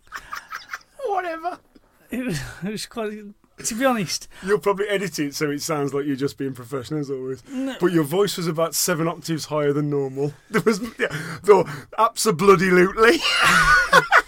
I was excited. I'm not going to lie. You got to remember though, this has been my favourite band for 20 years. It's Yeah. like it's like, it's like Neil doing the same thing with you two. Oh, you know, so th- it was quite a big deal for me. So I enjoyed it. Um, I edited the interview, of course, and I left a bit out because I didn't want it in. but it's that embarrassing.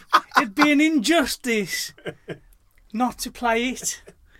So this bit I'm about to play. Is this you at the point of climax? Oh, mate, it's, it's so embarrassing. Um, where have I put it? Hopefully, I've lost it. I haven't, have I? No. So at this point, he decides to tell me that a couple of years ago he got married and moved uh, over to England. Yeah. He lived in Kidderminster, Oh my god. which is a couple of mile up the road, literally up the road. Seven mile from where we're sitting right now? So this was my reaction to him telling me he lived nearby. You joking? No, I lived in. I lived well, just outside. I lived in Kidderminster. No shit, sorry. that's, that, that's just round the corner. I live like a few miles away. I, that's unbelievable. Yeah, I lived there. oh. Yeah, I lived. I lived uh, in Kidderminster. My I was married, uh, and my wife was from there, and her parents, uh, our parents were uh, still living in Kidderminster, and um, we, We could, moved we could have met directly up for in a with coffee and everything. Yeah, we could have. Yeah, absolutely, Um, absolutely. it's the bit. Oh God! It's the bit where I go. Oh, we could have met up for a coffee, and he goes, "Yep, yep, we could, yep." for fuck's sake! oh god. Oh, I just got images of it just like up his window in Kidderminster going, And the window just waving. oh, that's Hi, like- Theo. Want to come for a coffee? yeah, know. God, you're so listening to it back. Oh, it's brilliant. It's brilliant that you that you can be this self-deprecating there. I wasn't meeting your hero? I didn't meet him. I just spoke Well, to him. you know, the same difference. Um, He took time out of his day to come and speak to you. yeah, fair play to him. To be on our lowly little podcast, But be the a. thing was, at that point as well, when I when I start, I started getting all excited, you live so close. yeah, I could almost hear him his head thinking, is he really a podcaster or just a crazed fan that's used this as an excuse to get on the line to me? Theo, just in case you're listening, he's both. Ted, it's Theodore or Teddy. Sorry, what did I say? Theo. Theo. Sorry, Theodore. Oh God. See, I said Theo because I thought Teddy might be offensive. I, th- he, I think he uh, s- signatured his email with Teddy. Ah, okay. Well, Mm. Teddy, if you're listening, just so you're aware, it's both. He is a Craze fan and he is a podcaster. Yeah. It's mental. Yeah, it absolutely is. It's definitely let's one. It's definitely one ticked off the podcast bucket list. Absolutely. The song, um, the song. Uh, I love the song. It's a good song. There was another song that uh, he want. well, It's not that he wanted. He, he recommended. However, I don't think the listeners would be able to engage with it because it was quite complex, Mm. especially from a time signature. Yeah, it was standpoint. interesting listening to him talk about the you know the way that that band has progressed with the time signatures. You know, with the cousins coming from is it? Oh, did they say Latino background? Is that what you said? I thought they said, was it Greece? Greek, them Greek? Greek, sorry, not sorry, Greek. Yeah, Uh, the the Grecian background Mm. and the oft you know signature time and all that sort of stuff, and then then bringing it to the band and the band having to then interpret it into a musical you know being. I thought that was really interesting. You know, and it shows their quality as a band for them to be able to do that. Because I'd probably just throw my guitar on the floor and fucked off home, to be honest. So yeah, I can imagine it must have got really frustrating. I mean, listening to some of the songs that they're Mm. doing, I, I've sat down and I've just been trying to count along and trying to figure out what's going on. And if, as, a- as a drummer, if I've, I've, I'm already listening to the drummer play it, so I can count along with Mm. the drums. If you're there and you don't have a drum to count along with, and you're trying to figure out what the, it must be so Mm. frustrating. But um, I think the song is fantastic. He's, he's very. He mentioned in the um, the interview you, you gave with him about Simon and Garfunkel and that sort of where they, I can this very Yeah. Simon and Garfunkel influenced this, and that is a really good thing because that sort of folk has been swept aside by the new folk, you know, and that's where it started from. That's where you know folk became mainstream, and to listen to it, this is it's such a lovely song, you know. Mm. It's got some fantastic harmonies in it. I did struggle with the interview a bit. Obviously, You went blind. No, from from two thousand and from the 2000s when they they uh, stopped for a bit and then they got back together, they completely changed their sound. And I understand what he was saying. You know, they changed the sound because they wanted to move on. They didn't want to do what they did before. They wanted to be so. But I don't know. I struggle with that because I, it's like, why would you try and be someone you're not? If that's who you are, that's who you are. I, I, I, when he when he spoke about this in, in the interview, I totally got it. Yeah, I got it. It's it's about growing as a person, let alone as a musician. You know, you're not the same person you are in 1996 as you are in 2006. You know, there's a whole 10 year gap of experience there, and you might have mellowed, you might have got angrier, you might, you know, and your music will reflect that. You know, so having a 10 year break, you know, if you could chart a band from 96 to 2006, they release an album every year. You can hit, you can hear the progression to that point. But if you've got a 10 year gap where there's nothing, you're going to hear one band in 2000 in 1996 and another band in 2006 Hmm. because of the 10 year gap. Yeah, yeah, I guess. But yeah, good interview. It was just a tough pill to swallow because that, that that album was for me it's iconic. The original in 97, 98. But the, like I said, I, I love the Burlap to Cashmere album, the, the the last album. I love that now, but it took a little while longer to grow on me. He does though, doesn't he? Some some albums do. Yeah. You know, to to quote yourself, some of my favourite songs are not my favourite song the first time I listened to them. So No, it's true. Yeah. yeah, But Very yeah, good. that was Burlap to Cashmere. And their Check song them out uh, tonight. Their song tonight. Check them out. Are Yeah. you spent now? Are you done? Spent now. This we're moving on to our next section now. Oh yes, it's the wild card. It's the wild card round.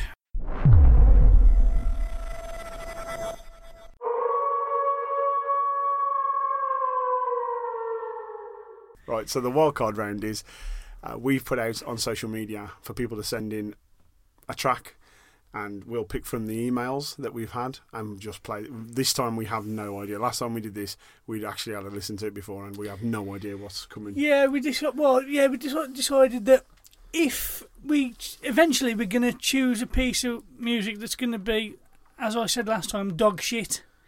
And if it is dog shit, we don't want the last thing that for you listeners to hear is dog shit. So we'd rather listen to the music first and then chat about it. So yes, okay, right.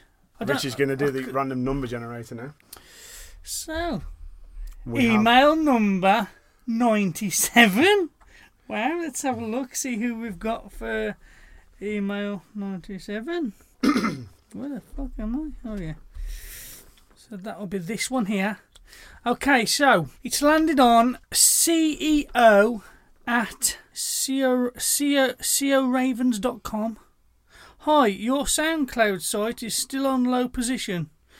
You know better if the, somebody's trying to sell us uh, SoundCloud listens.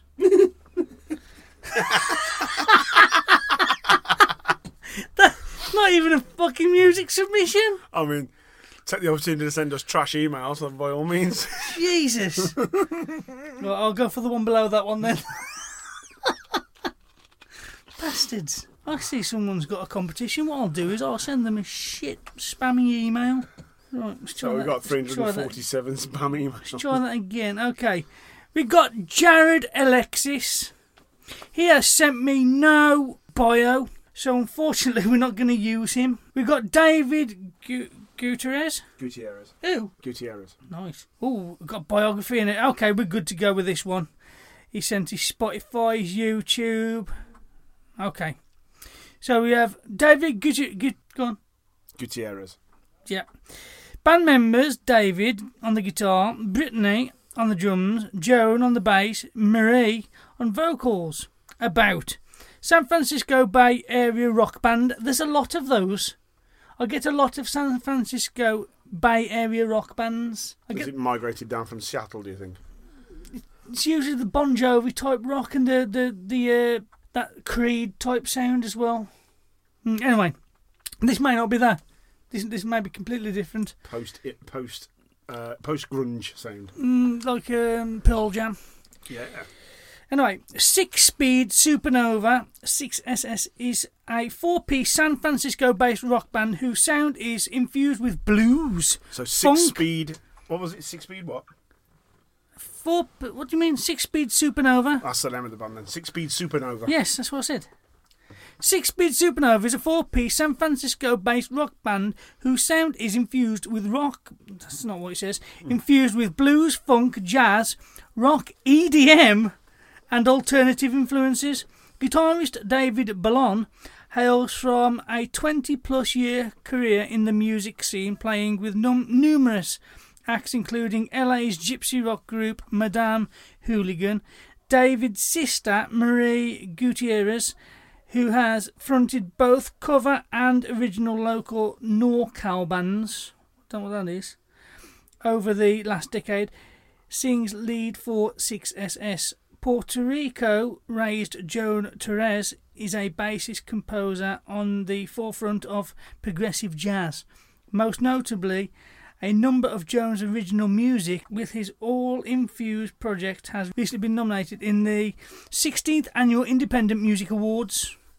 Drummer Brittany Patterson is currently obtaining her degree in jazz from San Francisco State University and has played with a number of local jazz and punk bands over the last few years.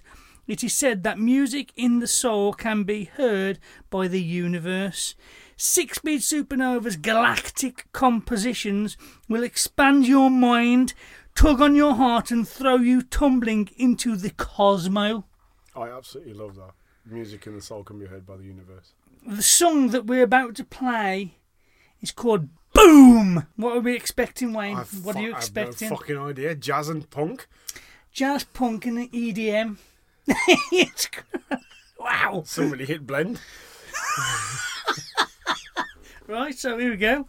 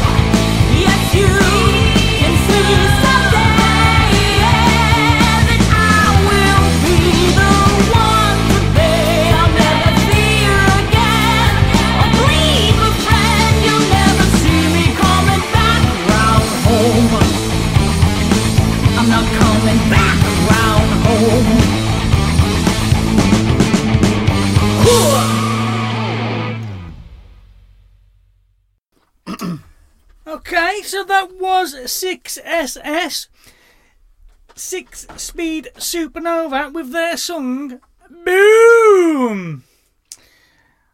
Thankfully, it wasn't dog shit. It's always a good. It's always a good start when it's not dog shit. It was interesting. Some of those guitar riffs, very interesting. Something I've, so, some riffs going on there I've never heard in um, rock before, but then that might be the jazz infusion. Mm. Um, there's some very dated uh, Tropes. tropes in there as well. Yeah, um, very Iron Maidenish. Oh god, yeah, absolutely. Yeah. I was picking up um, a song in particular by I think it's Whitesnake called "Burn." I don't know if you know that song. no. It's really good. It's it's it's got the same madcap guitar solos that, that seem to last for eternity. Yeah, I really enjoyed the bass jazz. Yeah, the the slap that was great. The- it wasn't. It wasn't. It wasn't Oh, slap. it it sounded was like slap uh, to me. It wasn't. I don't think it was slap. It was just a bit of jazz infused in that rock there. But it's again, if you'd have just done a bit of jazz in a rock song, it wouldn't work. But somehow they've managed to fuse it really well. Like you said, they've hit blend and done it quite well. Um, I, I half expected her to break into "It's cold outside. There's no kind of atmosphere. I'm all alone." I liked it. It's good. Um, I think these would have gone down a lot better, probably twenty year ago. I mean, they're still after watching the highlights of Download Festival um, this week on Sky Arts, there's still a massive audience for these. Oh, absolutely. I'm not saying that, that, that there's no there's no space for them. I'm just saying they would have been bigger. Yeah, it's going to be year ago. it's going to be more difficult for them to stand out in a crowd. I don't think so. I think with the You sound that that they've got a def, they've definitely got a, unique sound that I, I'm not hearing anyone else bring, especially with those. Um, I didn't hear the EDM. Probably just not in that song. Yeah, I, I'm, in fact, I'm interested to have a listen to their other works because, uh, Yeah, a nice breakdown with, like you say, like I say, ro- the- this kind of rock, it's for me, it, for me personally, it's it's quite dated and not very interesting. But they've done something that makes me think. Actually, I would like to listen to some of their other works and see what else they've done. Mm. So I think that you know they they've managed to make it. I won't say modern. uh, don't- They haven't made it contemporary, but they've made it interesting. Whereas that kind of rock has lost its interest and lost it and, and, and had its day, but they're still making it interesting. So yeah, I'm gonna go out and check out their work. I do like it. Cool, very good. And you don't usually hear me say that about classic rock. No, that's that. And I think with this band as well, yeah. because of the way they are, I think what you hear with one song isn't what you're going to hear with another song. So even though that's quite classic rock based, I don't think that's going to be all of their works. I think I think that's the, the nail on the head right there. Classic rock, absolutely. Yeah, Yeah, it's a good shout. That. excellent. So check them out. We'll we'll uh, leave the information in the notes, as with all the other bands. It has been emotional. It has. For It's- you, it has, yeah. It's been a roller I had to mop you up a couple of times. Mm. Yeah. So I think we'll leave it there. Yes, absolutely. So yeah, check all out, out all the bands. Go and listen to them on Spotify if you like them. Purchase their works. And on our next episode, episode thirteen, we will have goals. So yes, that that'll be interesting. Re from goals. Looking forward to that. Absolutely. Mm. So yeah, thank you for listening. If indeed you still are. Goodbye. Goodbye.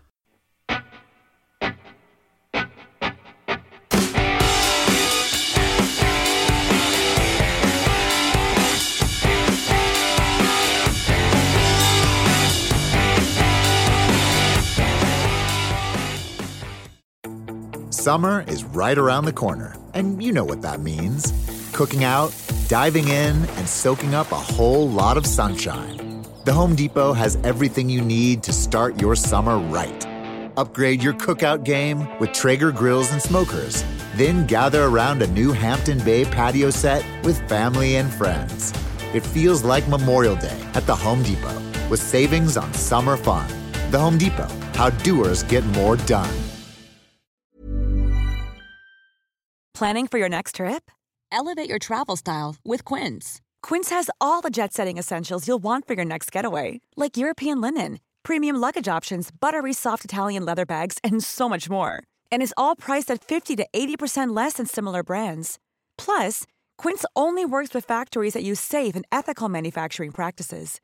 Pack your bags with high-quality essentials you'll be wearing for vacations to come with Quince. Go to quince.com/pack for free shipping and 365-day returns.